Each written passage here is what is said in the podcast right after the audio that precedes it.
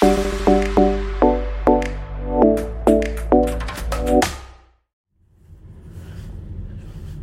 い、えー、どうも、ポトフです。サウンドスケープ。今日はですね、えー、また映画を見てきまして、映画、 BLUE GIANT を見てきまして、その帰りの車の中です。はい。で、まあ、ネタバレありで喋ろうかなと思いますので、はい。あのー、ネタバレが苦手な方、えー、見てから聞きたいなという方はこの辺で、はい。切っていただければと思いますけども、はい、ブルージャイアント見てきました。ちょっとね、あのー、まあ、ツイッターとか他のとこでちょっと書いてましたけども、まあ、ブルージャイアントの映画、なんかすごく評判がいいのでですね、気になりまして、で、元々の原作の漫画の存在は知ってましたけども、えー、読んではいなかったんですね。ただすごくあの、評判がいいので、はい。で、見てみたところ、ハマりましてですね。えー、一気に10巻、全部読みまして、はい。予習済みできました。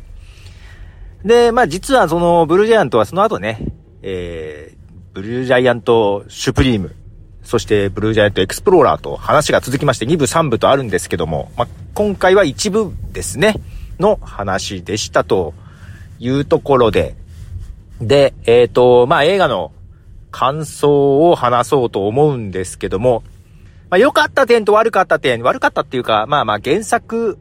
がすごいハマって好きだったからという観点ですけども、まあただ、まあ全体として言ってよかったです。映画館で聞けてよかったなと、聞けてって言っちゃいましたね。やっぱり演奏シーンがすごく良かった。はい。大音響で映画館のね、聞けたっていうのが。まあ前半ちょっとね、あのー、まあ、やっぱり少しね、原作と比べると、原作が仙台編と東京編があるんですよね。で、まあ、今回どちらかというと東京編の話ですわ。だからその最初の仙台編がなかったので、なんて言うんでしょう。仙台編も好きだったのよ。だからハマったきっかけは仙台編だったからさ。ああ、この部分ないんだっていうのがね、ちょっとありましたね。もう仙台の、えー、主人公宮本大の、うんと、まあ、孤独感？ね、ジャズっていうのが好きだけど周りに全然理解されないっていうところと、その周りの大人たちがすごい良かったんだよね。宮本大の周りの大人たち、そしてあの先生。うん、その関係が良かったんだよね。はい。で、あのー、漫画では、コミックとかではね、あの、ボーナストラックっていうのが毎回ついてて、ね、それも好きだったんですけど、そのさ、今回の映画はさ、もう雪のりの話じゃん。もう主人公雪のりじゃん。ピアノのね。雪のりじゃんと思って。で、原作の漫画が、まあ、ブルジャーとね、えっ、ー、と、漫画家、えー、誰だっけ？石橋さんか。ね、原作者で、えっ、と、連載の時の担当編集がナンバーエイトっていう方なんですよ。で、そのナンバーエイトっていう方が今回の映画の脚本も書いているということで、で、実は、えー、原作と離れて、そのナンバー8さんがですね、えー、まあ別名義で小説を出しまして、ブルージャイアントのスピンオフ的な。で、主人公がですね、えっ、ー、と、雪のりなんですよ。えー、小説のタイトルがピアノマンなんですよ。だから今回の映画も、雪のりじゃんと思って、で、小説もピアノマンだから、どんだけ雪のり好きなんだよっていうね そんなところはありますが。まあだから仙台編がね、ちょっと抜けてた部分もあって、ちょっと主人公宮本大の描き方が、もうちょっと欲しかったなっていうところはありますね。まあただ演奏シーンは、まあほんとね、良かったですよ。で、ね、この、まあブルージャイアントで、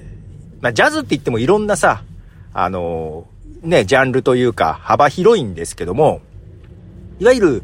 ビバップだったりハードバップっていうところ、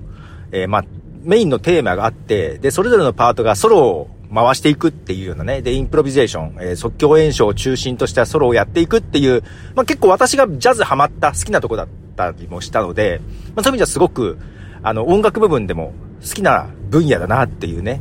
ところはあったんですけども、で、そのやっぱソロの描き方がすごくいいね。なんか原作もソロ部分演奏部分、演奏の描き方がすごいいい漫画なんですよ。で、まあそれが映像ということでやっぱり見せ方も違うんだけども、まあ演出の仕方も含めてね、すごく良かったですね。で、ソロとか、まあ曲自体、で、ね、このバンドジャスっっていう3人組のバンドのオリジナル曲っていうのが何曲か出てきますけども、もう原作のイメージを崩すことなく、いや、本当によく保管してくれてました。はい。もうそこはもう、もう手放して素晴らしい。音も良かった。で、まあ、けど、玉田、上手くなりすぎだろうっていうのはあるけど、まあ、原作よりも、ドラムソロはすごく あの、描かれてたと思う。原作以上にドラムソロはね、良かったです。うん、ちょっと上手くなりすぎではあるけど。で、えー、まあ、曲はね、上原ひとみさんっていうジャズピアニストの方がね、えー、まあ原作もちゃんと見た上で、もう連載中から、その原作のね、えー、漫画家の方とやりとりはあったみたいで、まあある意味ジャズってね、若干マイナーなところに行ってるんで、まあ狭い世界でもあるんでしょう。はい。やりとりをしてる中でね。いや、けど、だから原作の、その曲のイメージ、ね、多分人それぞれちょこっとずつ違うはずなんだけど、もういい、いい感じで。で、あのー、原作でも NEU、まあ、NEW っていう曲だと思ってたんですけども、えー、ダイが作曲した曲ね。えー、そこの登場シーンとかね、原作でも好きだったんですが、その NEU、NEU ってね、NEW ってずっと読んでたんだけど、NEU って 劇中では言ってまして、そこがね、あの、原作とまあ、本だけじゃ、漫画だけじゃわかんないとこですけども、本当にイメージを損なわず良かったんで、まあそれも実際に曲として聴けて、すごく良かったですよ。もう大音響で聴けて良かったですね。うん。だから本当演奏シーン良かった。その、ソロ、ソロになると、まあ、特にあの、宮本大サックスとね、雪のりのピアノとかは、もうソロに自分の今までの過去の人生が全部乗っかってくるっていう描き方がね、えー、すごく良かったですね。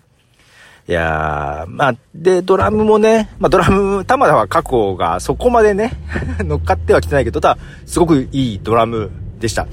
で、実際の多分、ライブ以上にこの映像的な演出もあるからさ、まあ、すごくそういう意味じゃ分かりやすくて、はい、面白かったですね。はい、そういう意味じゃ、あの、なんかライブを見に行ってきたっていうような感じの映画でした。まあ、描き方としてはやっぱりもう、やっぱりね、もうちょっと大のバックグラウンドが欲しかったなというのと、実は原作も、ブルージャイアントの一部よりも、実は二部の方がね、結構話的には好きで、まあ2部はまだ途中までしか読んでないんですけど、で、最後ね、映画、えー、大がドイツに立つところで終わっていましたので、ぜひ、まあ結構評判もいいのでね、ぜひ続編を 続編を 描いてほしいなと、映像でもね、思います。はい。まあドイツに行って、まあ今回のね、えー、バンドは、テナー、テナー、テナーサックス、ピアノ、ドラムというトリオですけども、ベースがいないんですけどね。はい。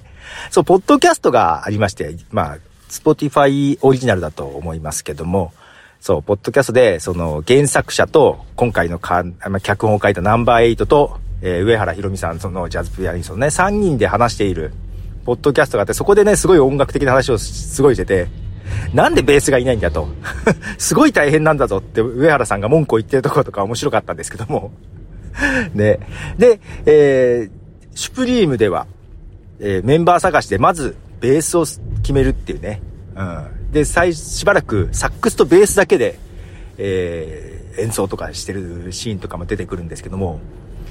ね、ウッドベース、まあ、この辺が入ってくると、やっぱ今回のでも、やっぱ演奏でも、これベースがいたらもっといいのになっていうところはあったので、ぜひ、続編を。で、上原さんが、えっと、まあ、サックスとドラム、まあ、今回だから演奏も実際に演奏しなきゃいけないじゃないですか。ね、サックスとドラムも、まあ、演奏する人を探したりしてるんですけども、ドラム、ドラムがね、あのー、やっぱりね、プロのドラマーなんですよ、もちろんね。プロのドラマーっていうかもうミレニアムパレードっていう、あの、キングヌーの、あの、常田さんがやっている、別プロジェクト、ミレニアムパレードでドラムとか叩いてる人なんで、むっちゃくちゃうまいんですけど、玉田が初心者じゃないですか。初心者だから下手くそに叩かなきゃいけないっていうね、なんかその辺の苦労とかもね、あったみたいですけども、いやー、だけど、そこのね、やっぱりあの、叩き方うん。粒が揃ってない感じが出てたりね、すごく、うん、苦労も伺いましたが、で、やっぱりだけど最後のソロとかはやっぱ圧巻でしたね。はい。もう、もう良かったですね。で、ただ上原さんが、そのドラムを決めた、決め手は、ドラムの音色だって言ってたのがすごく印象的で、音？うん。そう腕とかじゃなくって、玉田の、ね、印象に近いとかよりも、もう音が好きだからっていうところがね。まあ、確かに音、うん、だからサックスも音なんだよな。そう。技術とかもあるんだけど、やっぱ音色？音？うん、その辺がね、すごく出てた感じで、良かったですね。はい。まあ、そういう意味で満足。演奏シーンは特に満足でした。で、まあ、原作と少しね、あの、ストーリーが描かれ方が違うところはありましたけども、まあ、個人的には許容範囲というか、まあ、ちょっと無理はありましたが、まあ、2時間の枠に収めるにはこうなるわなっていうね ところもありましたね。はい。まあ、ただね、やっぱ原作が好きだったんで、うん。そういう意味じゃ、ストーリー的には物足りなさはちょこっとあるかな。うん。だけど演奏がほんと良かったんで、この大きなスクリーンで、大きな音で聴けたのは良かったです。まあ、その演奏シーンと、まあ、雪のりの事故のシーンだよね。あの辺はね、結構衝撃、もちろんね、原作にあるシーンですけど、痛々しい描かれ方で、まあ、ショッキングではありましたが、まあ、あの辺は、さすがに泣けましたよ、私もね。はい。そこまで鬼じゃないで泣けましたけどね。という意味でも、雪のりの話だったね。いやいや、雪のりは好きなね、うん、あの、好きなんでいいんですけど、好きだって言ったら変だけど、あの、3人とも好きだから、ね、やっぱりドラム自分がやってたから玉田にはちょっと思い入れもあるし、ね、初心者で、あそこまで一途に1年間だけど、だってやれるのはすごいなと。で、まあ若干が原作からそうだけど、まあ雪のりが、ね、事故に遭いまして、で、原作でも玉田はね、まあ1年間だけ学校休ませてくれっていう感じで親に電話したりするシーンが、まあその辺シーンは映画じゃなかったかな。うん。だから若干このまま3人でずっとやっていくと、大の成長は止まるというか、やっぱ大に限界が、世界一のジャズプレイヤーになりたいっていう夢に対する限界が見えてくるだろうから、若干その、なんだろう、雪のりが事故ったのは、少しね、あの踏み台にされた、まあ、踏み台にしてやるって言ってたのは、雪のりではあるんだけどね、若干それが伏線になっちゃってて、その辺もね、ちょっとちょっとだけモヤモヤする部分があるんですけど、ただあれですよね、まあ、漫画とかで、え、まあ映画でもちょっと言われてましたけど、ジャズバンドっていうのの特殊さ。ね、ロックバンドとかだと、ずっと同じメンバーで、うん、長くやってくっていうのは多いじゃないですか。ローリングストーンズとか、U2 とかね。U2 とか特にね、メンバー変わらず4人でずっと長くやってく。で、なんかバンドが解散になると大きなニュースになるみたいなのがあると思うんだけど、ジャズのバンドって結構固定メンバーでずっと長く続く方が珍しいっていうのが確かにそうだなと思って。うん。だからすごく、個の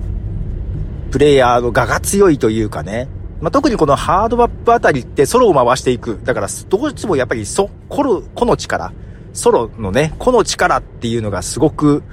ジャズってまあそういう意味じゃシビアだなっていう世界ですよね。まあそこにかっこよさもあり、ね。で、まあ大がすごく求める力強さっていうのもそこにあるんだろうなと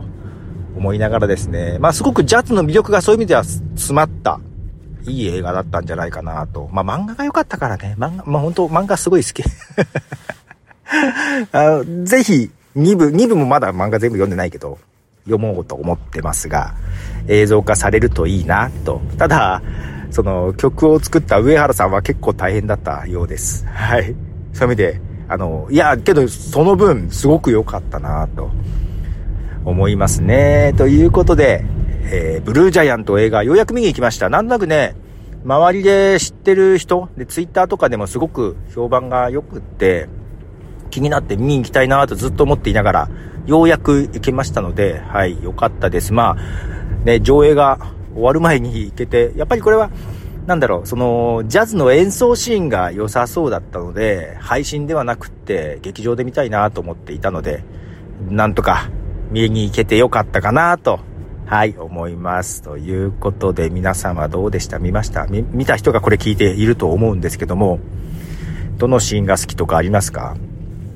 まあ、私どこだろうな。やっぱり、あれだな。本当はね、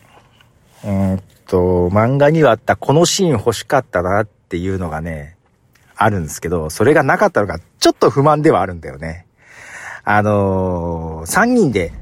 ね、ライブをやる。ね、最初お客さんがほんと3人か。3人のお客さんの前でライライブして、徐々に増えていくじゃないですか。で、そこのシーンで、演奏中にね、うん、あのー、言い合いをしながら演奏する。なんか文句があったらその場で演奏中にその場で文句を言いながら演奏する。あのところがすごい好きなんで、あそこすっぽりなかったのがちょっとね、残念ではあるんですけども、まあ演奏的にはやっぱりサックスのソロはもちろんいいと。まあドラムのソロもすごくいいなとは思いましたけど、まあ一番良かったのはどこかなあ、けどやっぱソロだね。ソロの描き方はすごく、まあ雪のりのソロも良かったし、ね、まあ、ソロシーンかな。まあ、あと一番最初の黒猫がただひたすらまっすぐに歩くシーン。まあその後もね、黒猫がところどころ象徴的に出てきてましたけども、あのシーンは印象的でしたね。まあ、先生とのね、やりとりももうちょっと見たかっただな。まあ原作では出てこない感じで最後の方出てきたりしてましたけど。はい。ということで、ブルージャイアント、ようやく見てきました。はい。面白かったです。はい。ということで、ポトフでした。じゃあね。